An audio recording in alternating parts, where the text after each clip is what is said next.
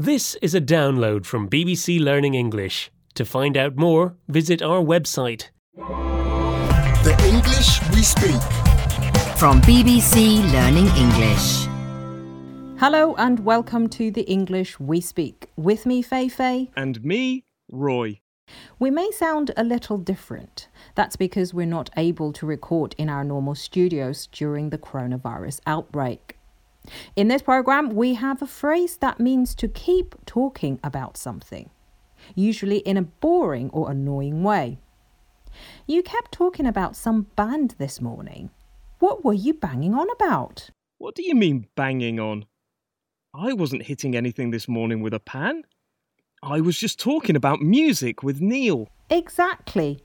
You were talking about it so much, and I was trying to work. Banging on about something isn't literal. And why would you mention a pan?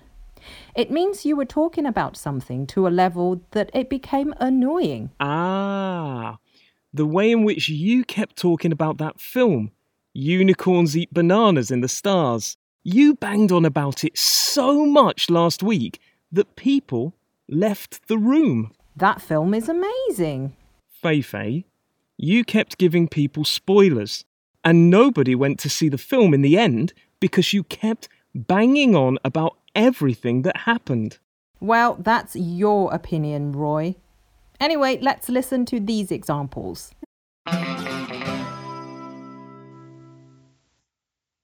My friend keeps banging on about where he's going to go when he buys his new car.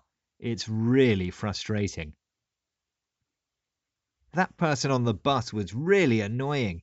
She kept banging on about how the prices had gone up. Will you please stop banging on about my project? If you think you could do a better job, you can do my work for me.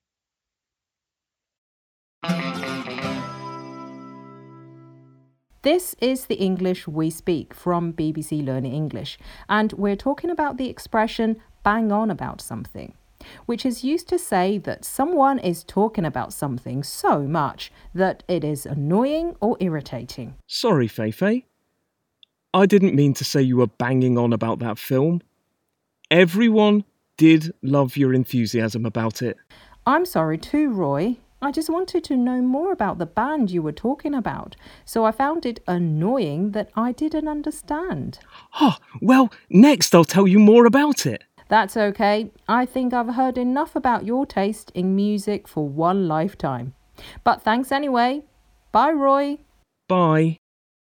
The English we speak. From BBC Learning English.